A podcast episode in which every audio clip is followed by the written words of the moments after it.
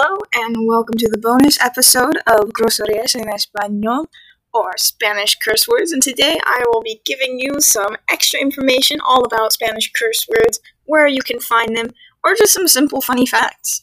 Alrighty, I hope you are looking forward to this. I most certainly am. Strap in, this is gonna be a pretty funny ride. Alright, first we will be starting off with popular use, or uso popular. And my favorite out of all of these is the song Coño, originally written by a Dutch artist and sang by him as well. But this version includes Jason Derulo. I love this song. However, it's very interesting to know the main reason why I'm including this in this podcast. Coño in Spanish means damn.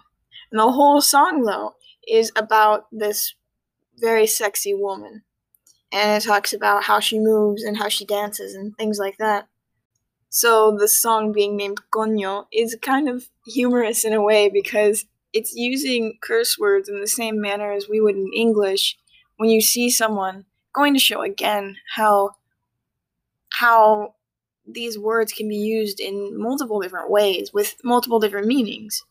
So, for instance, if you say coño, you can say it in the instance like they would say in Spain, where it's this huge deal and you're like, que coño, you're very frustrated, or you can use it in the manner of coño, as in damn. Then there's also many TV shows. My favorite, the one that I watched and where I got most of my information for for basic normal use, alongside my interview with Brisela and her friend from Mexico and their adventures in Spain. There's a TV show on Netflix known as Elite, and in it, it's about high school students. So, as you could guess, there is a decent lot of cursing that goes on because they're high school students which in a way goes to it being part of a language community because high school students probably wouldn't use it when addressing their teachers. However, in a high school, in the language community, the speech community of high schoolers in general among themselves, it would include curse words for the most part, simply because of their age group and typical language usage in general for teenagers. And my final example is this movie that we watched in my Spanish film class known as Machuca. Machuca was written about the Chilean genocide that occurred in the 70s. And there is a scene in Machuca where one character who's upper class is talking with another character who's lower class, and this lower class character just had an interaction with the other character's mother.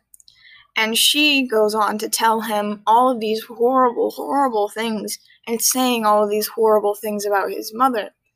And he doesn't do anything about it. And then later on, he insults hit her mother alongside another lower class person, one of his friends, and they respond in a much more brutal and offended way. And so it's quite interesting to see the differences between their reactions given also the relationships that these characters had with their mothers that you could tell in a way had to do with their class status.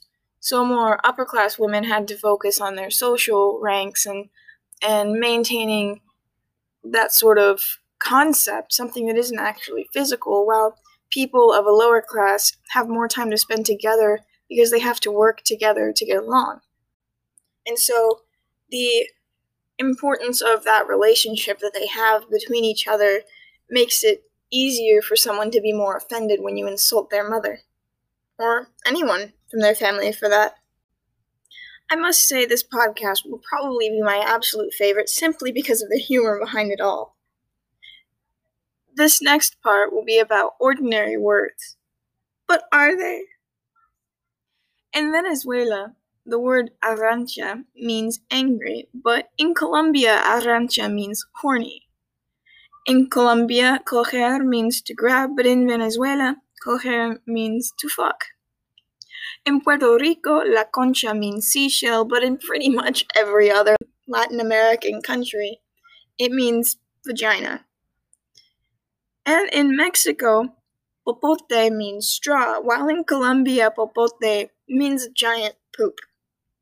So, all of these being incredibly different are what creates a very interesting, not not exactly cultural, but a linguistic experience for Spanish speakers and people learning to speak Spanish, as well as people simply visiting or even reading or watching Spanish films and, and books. It's interesting because you can see the same word in one book and then read another one and it turns out to be different and that can be so confusing. I'm sure that it's it must be a struggle for people who are learning it and speaking it as well. There's actually one video that I am in love with on YouTube published by Inténtalo Carito um, on his channel, and it is called Oh How Hard It Is to Speak Spanish. This video is all about the different words and variations from he and his buddies traveling through throughout all of Latin America and Spain and thinking that they learned Spanish because they had spent all this time in high school and all this time in college and all this time outside of it traveling and learning more and more Spanish and then simply coming to the conclusion that it's impossible to learn Spanish because there are so many different variations linguistically that it's just impossible to understand them all. And from what I know of my Spanish speaking friends, native Spanish speaking friends, it's it's very difficult for them as well.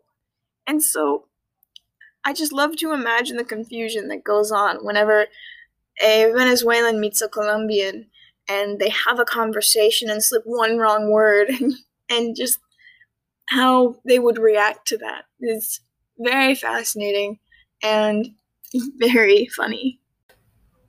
And finally, for the last part of this podcast, I will be talking about humorous curses or insultos cómicos. And I only really found two that stuck out to me, and I will be discussing them. So there is one out of Spain and another out of Mexico. The one from Spain is probably the funniest curse I have ever heard in my entire life. It, it goes, Espero que te folle un pez, which literally translates to I hope you get fucked by a fish. Which is basically the English version of saying fuck you, but once again, there's not a direct translation for most of these, given that English has a very limited vocabulary when it comes to cursing.